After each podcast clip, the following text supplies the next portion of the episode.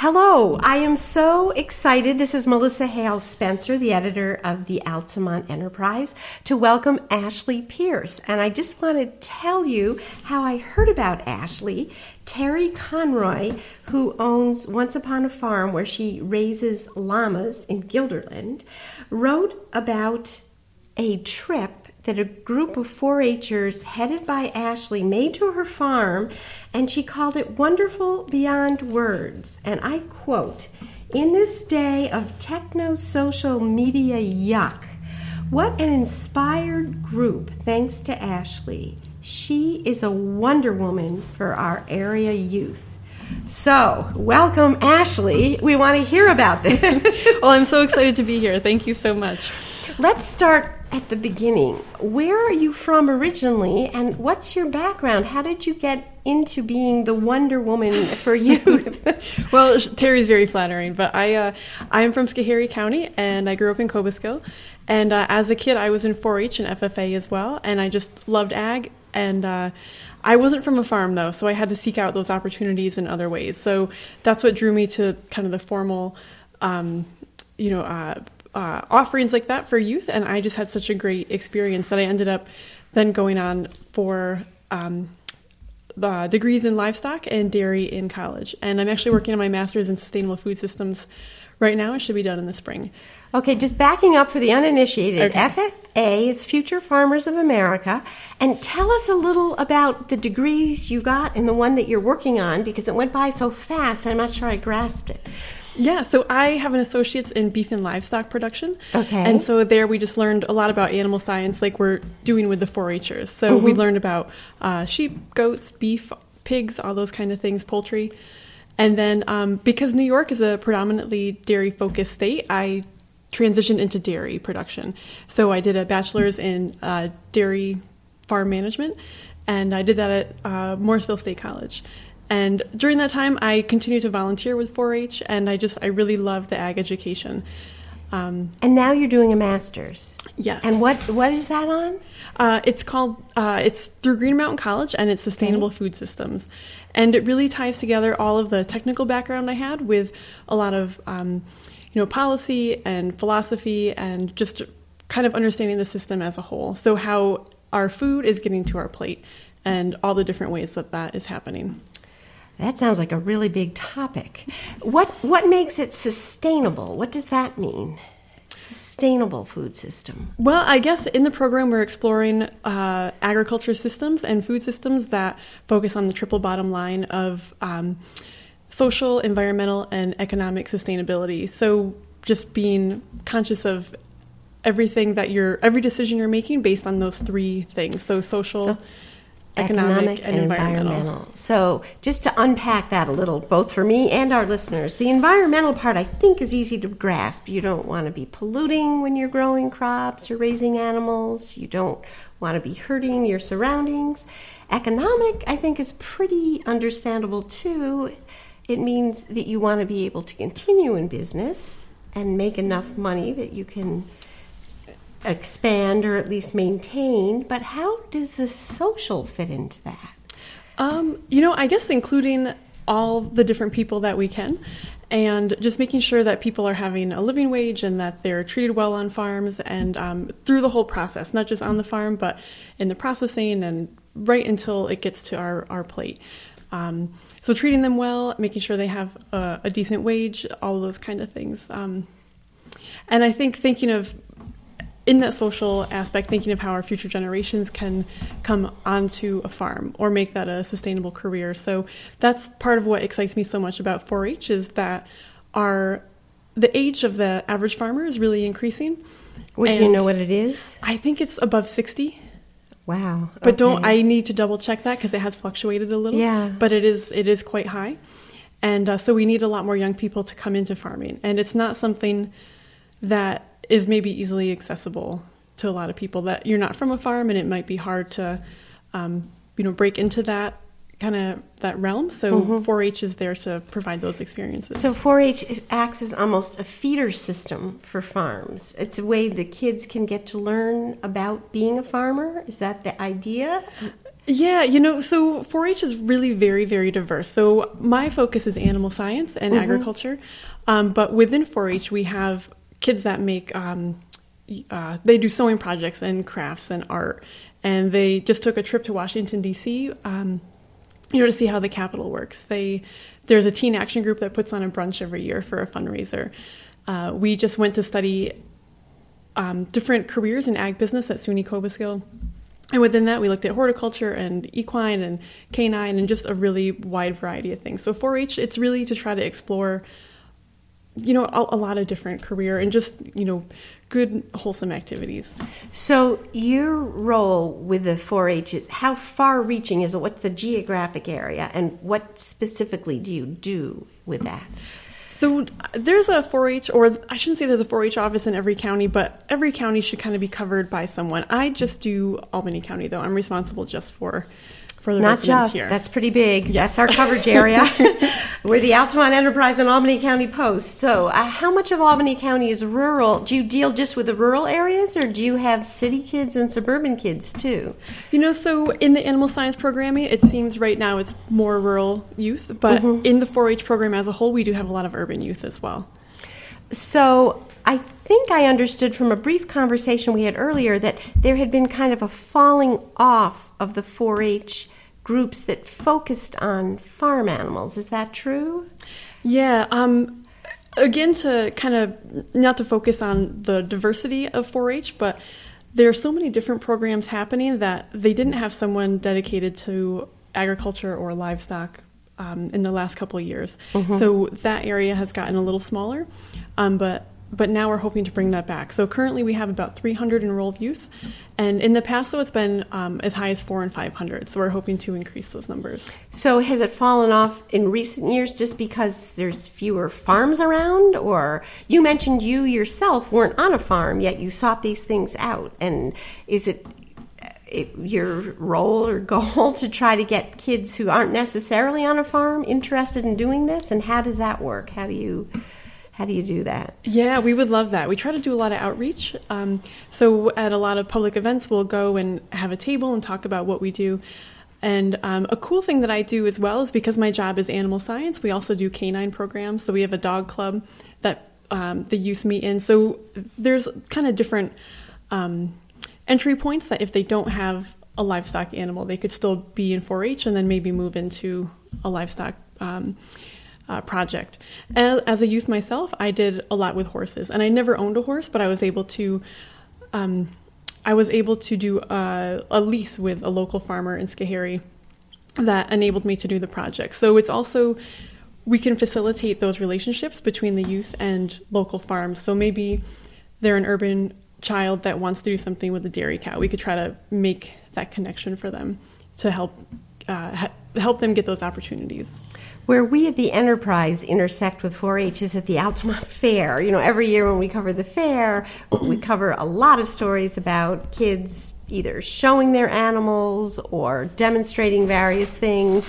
And the one thing that I always wonder when I see how attached these kids get to their animals and how knowledgeable they are about them. And some of them are animals the kind that gets slaughtered. I mean, is that a difficult thing for a kid to have to deal with? You know, the idea that you care for these creatures and know them, and then they end up on the table? Uh, you know, I'm sure everyone's got a different feeling going into that, but I think a lot of the projects, right from the beginning, this they know that this will be the animal that's going to go to the freezer, maybe. And um, I think what really is important about 4-H is it's I think the only youth organization that has such a strong animal component, and they really take pride in doing really high quality work with those animals. So um, they know where their food comes from. They're able to provide a really healthy and uh, just like sustainably and safely raised product. So I'm sure that there is some emotional element there, but I think there's also a great deal of satisfaction from doing it doing your project really well raising a healthy animal and then providing that safe healthy food to your family or friends. Yeah because most of the rest of us just eat the food without yeah. having the relationship. So tell us a little about the rest of your job. I know you said you're about half with the youth and half with adult education. So just kind of give us the lay of the land of I don't know if you have a typical day or not, but what maybe a typical week involves or Yeah, so my other responsibility revolves around adult education as you mentioned and my big push for that is to do a family farm day is what we've called it and um, the focus for Family Farm Day is to educate people that are not from farms about what's happening in agriculture. So this year, in 2017, it was hosted at Stanton's Dairy Farm in Queemans Hollow, mm-hmm. and we had over 750 people come. We had a variety of stations where they could really get the full experience of a modern dairy. Uh, our goal is to rotate that to different farms through Albany County from year to year. Um, and this year, 2018, you know, coming up is still under wraps, but we're working on that. Um, yes, that was a secret. But, but, was this 2017 the first year that you did that? Uh, yes. And yes. such a huge turnout. Yeah, we were really fortunate. Wow, good for you. You are Wonder Woman. So what? Um, the function of the day is just to kind of acquaint people where their food comes from or is it to interest people in perhaps becoming farmers? Or how what what is the purpose of the family farm day? Well you know maybe all of the above. I think probably primary goal is to show people where their food comes from. So we mm-hmm. had various stations set up through the farm. Uh, one was a calving station where we had cows that were about ready to calve. We had vets on hand that could help with the process and people could watch and see you know how a calf is born um, we also had a machinery station where people could look at machinery that's used on a modern farm. Um, we had a children's area where FFA and 4-H had displays and you know could try to recruit more youth into their organizations. Um, there was a station on feed and manure, technology in, in farming. So it's a lot of uh, consumer education to try to help them understand what's happening on a farm. But then we had a ton of extension staff. We had the youth programming as well. So if someone had an interest in continuing um, working on ag as an individual, we could provide that support too.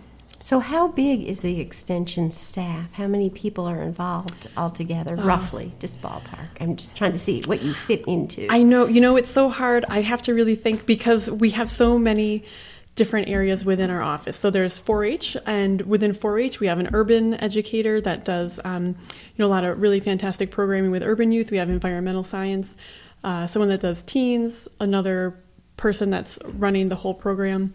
Then we have HEAP, uh, another ag side. Ag, and HEAP uh, Home Energy Assistant yeah. Program. Okay. I would say probably 30, 35 oh in the office, but such a wide variety. And this is all on Martin Road in Voorheesville in yes. that building. Wow. Yeah. Uh, what I, I noticed there is the garden, of course, is so beautiful, oh, but the yes. building I didn't know was that big, thirty people. So um, this is all under the umbrella of Cornell. It's a Cornell cooperative extension, or it is correct. Yeah. Yep. Okay. And each county will be represented by an extension um, office. And there's different. There's a vegetable team that covers a. It's like in the teens. I don't remember the exact number, but it's kind of the eastern side of New York, and there's a central New York team. So there's mm-hmm. there's various overlaps of different people that are specialists in their areas that can help with any questions that you have. And so it sounds like when you were describing this family farm day, you kind of cross pollinate in your office. I mean, different people like help out with that because that was your project and Yes, yeah. Crossover other things. We had a master gardeners help. Uh, the master gardener coordinator, actually, we had um, people from the capital region. There's a agriculture and horticulture team that covers a variety of counties, and uh, they came to assist. And uh, you know, it was, it was definitely a team effort. So, if you're a new farmer starting out, is are you someone that people can call for advice on questions, or is your your role strictly to kind of work on the consumer end of education for adults? Well, you know, a little of both. I could help the small kind of homestead person, but mm-hmm. we do mm-hmm. have a dedicated beginning farmer educator, and he covers Albany County. And um, but I could definitely connect people with him. So there's there's also a full time person just to help beginning farmers. There is, yes. Oh wow, isn't that great? Yeah. I wonder if a lot of people know that. I didn't know it. Um, yeah, so. we have so many specialists. We have a livestock, farm business, beginning farmer, um, agronomy. There's really a ton of great things happening. So, how like just give us a sense i know you it sounds like you do so many different things you don't have a typical day but give us an idea of like maybe a typical week like what your work consists of apparently you went physically in person to terry conroy's farm with this group so you're like out in the field a lot or like how how does unpack a week for us. Yeah, you know, it, like you said, it's it's hard to really come up with a typical day or week, Yeah. but um, because my job's animal science, I'm trying to provide those opportunities for youth and adults. So, um, like coming up, we have a a 4-H field trip to the Tamel uh, beef farm coming up. And so that's in New Scotland. I Oh, it's in Berne. Yeah, Thank so- you, Marcella. Um, so maybe let me go back. So maybe that could be on a Sunday, and then Monday I would be in the office, maybe prepping for, um, you know, another thing we have going on. Like I with the Canine Club, we're we just made biscuits that we're going to be um, donating to a local shelter to the Animal Protective Foundation. So some of it is actual like boots on the ground, kind of on the farm, and then I do a lot of planning to prep for the next activity. Um, and then we'll also do a lot of just speaking engagements. Like this year, I got to help a lot with the um, Indian Ladder Farms barn school. So I brought rabbits. I raise rabbits at home, and so I'd bring them and do education on the rabbits for the kids, and then go back in the office and get ready to to plan, you know, and prep future activities that were happening. So I guess it's a mix of on farm and office. Probably third out and about, and two thirds in the office, kind of planning programs and activities. And do you have particular goals set out for yourself? How long have you been at this job in this post? Well, you know, I worked at Rensselaer County Extension for about three years before this, and mm-hmm. then I left and did other ag things in between, and I've been here for since February, so 10 ish months, something like that, nine months. So you've made a splash in just 10 months. Do you have goals going forward that you'd like to accomplish for Albany County in your role? You know, I would just really love to support the animal science programming, definitely, like get more kids involved and try to up our numbers in the 4 H program.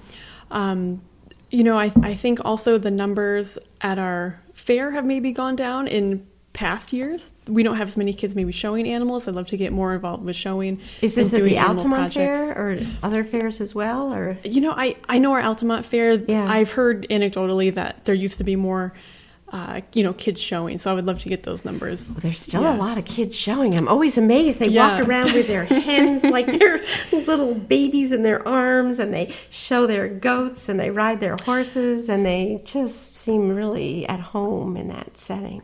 You know, and the thing is, as well, like working with Terry with the llamas is fantastic because she really has a really whole kind of systems approach to working with the kids with the animals. So we talked about potentially doing something at the fair, but what she really wants too is the kids are going to come to her farm every week. They're going to work with the animals, but also work on the farm. So doing some barn cleaning, you know, helping maybe with grooming or clipping or something like that. That's that's maintenance for the animals too, so they see the whole picture. And I would like to get projects like that happening.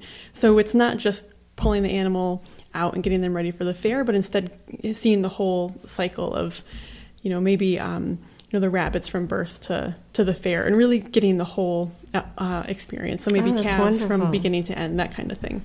So, are you aware of farming in other places in the world? I've been so so lucky that I've really gotten to um, uh, travel. I actually got to go to Holland on a trip to study dairy farms. I got to go to Zimbabwe last year to study um, on Alan Savory's ranch. If anyone's interested in grazing or holistic management, TED Talk, Alan Savory, it's fantastic. And uh, this year I went to Kyrgyzstan to study uh, nomadic pastoralism, local foods, and um, just understand more post-Soviet food systems in uh, a Central Asian country. So it sounds like a mouthful. It's not as No, I want to unpack it. So, tell us Yeah. what you learned in Holland, which is a country that's been farming for years and must have felt out every single piece of land, right? Yeah, exactly. Um, that is more similar to the U.S., I guess, from what I saw. It was year, a couple years ago when I went Mm-hmm. there, but um, that was more uh, similar to the U.S. in that it was big Holstein cows, type cows, and um, more modern freestalls and that type of thing. Um, really contrasting Zimbabwe and Kyrgyzstan. So, tell us a little more about Zimbabwe. What brought you there in the first place? It was the most fantastic trip ever. I was working for a, a company called Maple Hill Creamery, and they're a grass fed organic dairy uh, creamery that makes yogurt, kefir, cheese, and I think just started with fluid milk. Um, that was prior to coming back to Extension.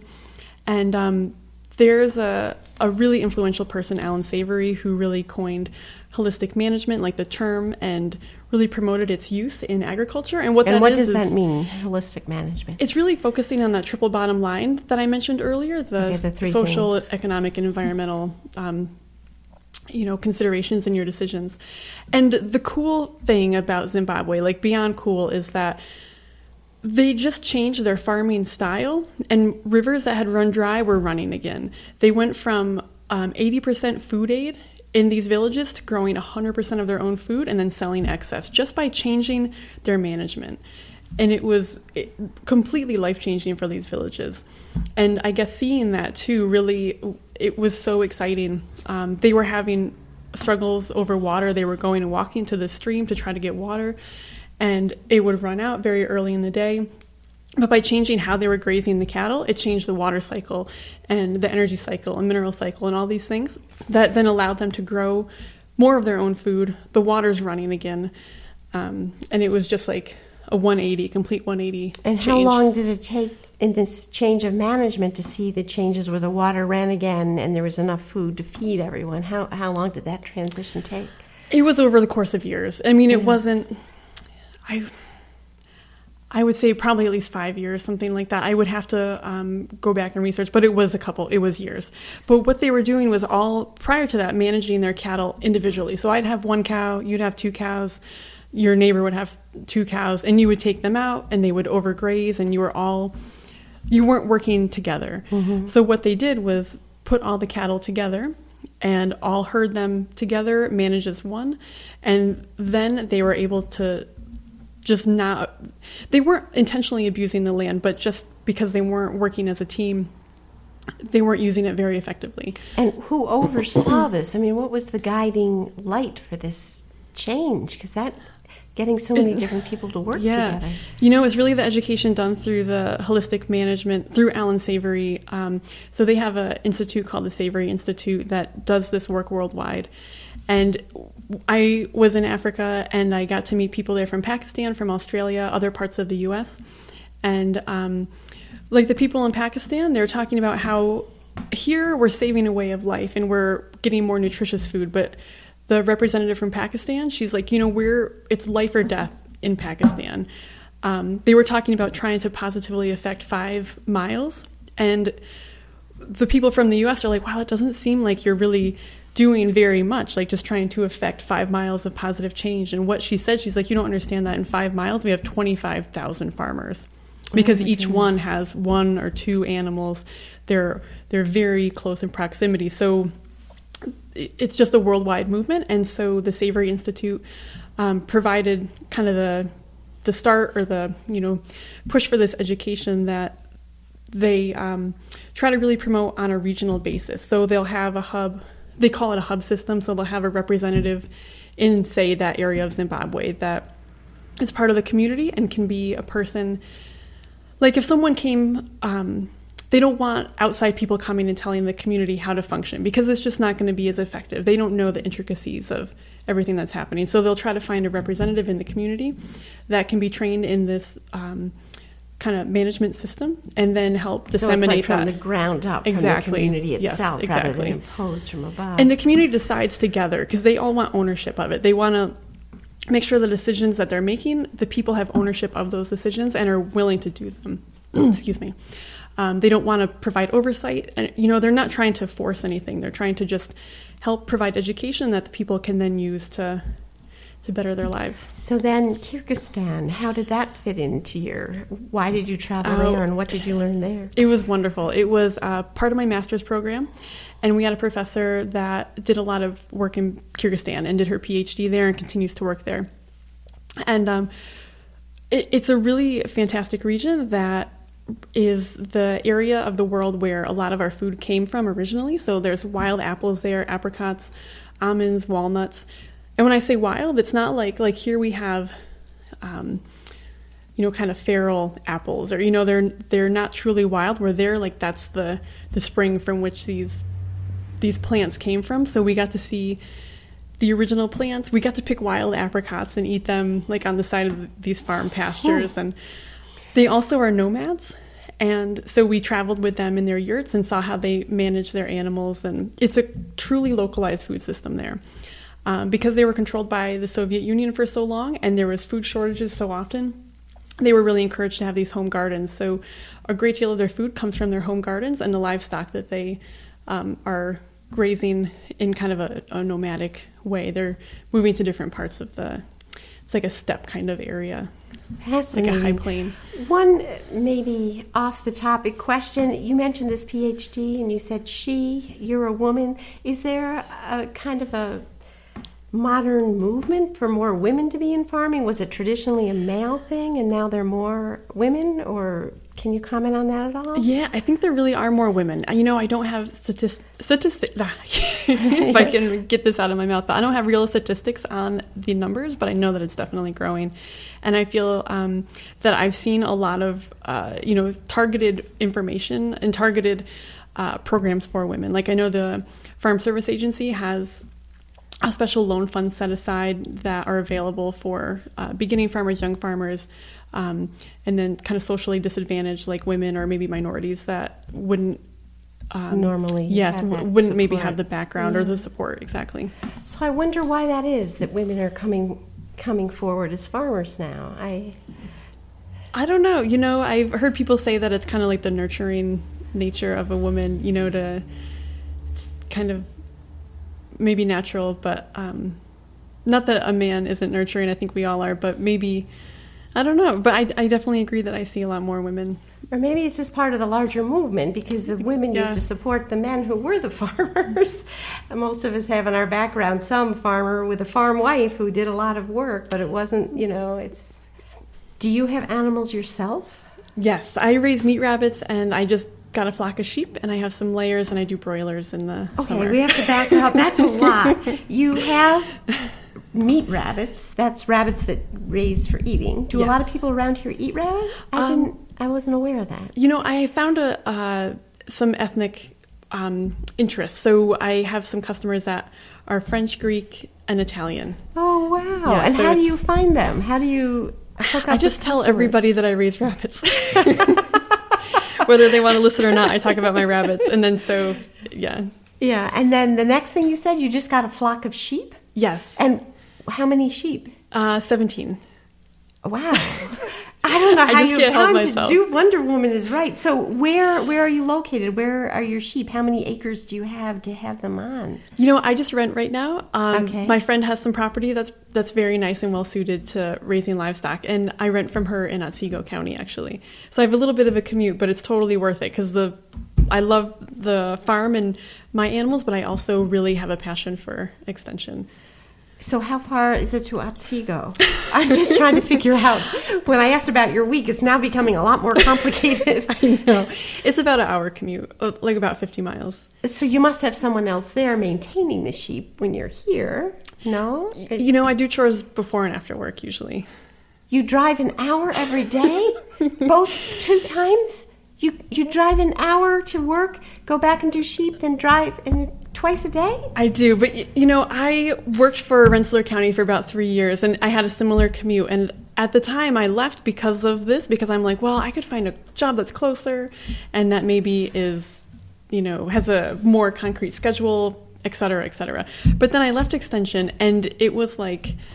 So I I had to come back. I couldn't. I mean, I was only gone for a couple months, and I'm like, I need to go back. And that's actually why I went back to get my master's. Was to, um, I think, really have a, a, a successful career in extension. You you need that advanced degree, and um, so that's why I went back. I'm like, I have to do everything I can to try to make myself a good candidate for a, a good position with with CCE because it's just such a hugely rewarding Why? program. Why are you so passionate about this? It's contagious, but I want to get to the bottom of it. I just, I, I really love agriculture, and I, I really, I want to like spread that. I really think we can like save the world with good farming. You know, I think You're a um, zealot. I really- yes. I'm being converted. I love it. You know, my family was from Schoharie, or they were from, they were Palatines that Mm-hmm. moved to Schoharie in 1712. We still have the original uh, gravestone that we can go visit, Oh, and part of that migration that came up the river and over the Yeah. mountains. Oh my god. and gosh. they were farmers until my grandparents' generation, and then farming just wasn't.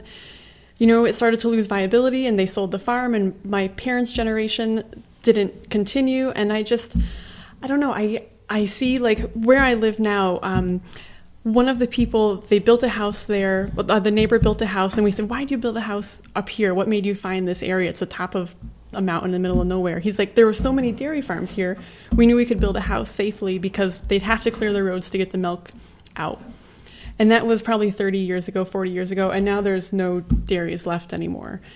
And it's just the change is so rapid, like like we're just losing so many farms, small farms like that. And I would love to promote, you know, uh, tr- try to help people get back into that. And if I can help these kids to learn the joys of farming and try to make it a viable and career then with your them. master's degree, those three prongs to keep it sustainable. I- but yeah. is it? Do you think it's realistic?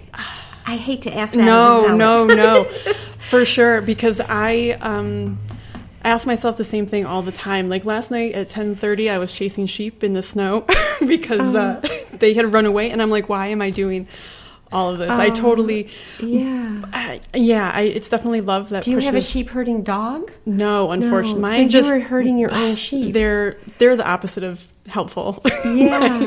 what kind Like, of sheep are they? Uh, Dorpers. They're a, a meat breed, and Yeah. they um, they shed actually instead of they have wool, but it sheds, so you don't have to shear them. It's pretty Mm-hmm. neat. But you know, is it viable? I think, I think you know maybe with a resurgence of interest in local food, that could be helpful for a beginning farmer.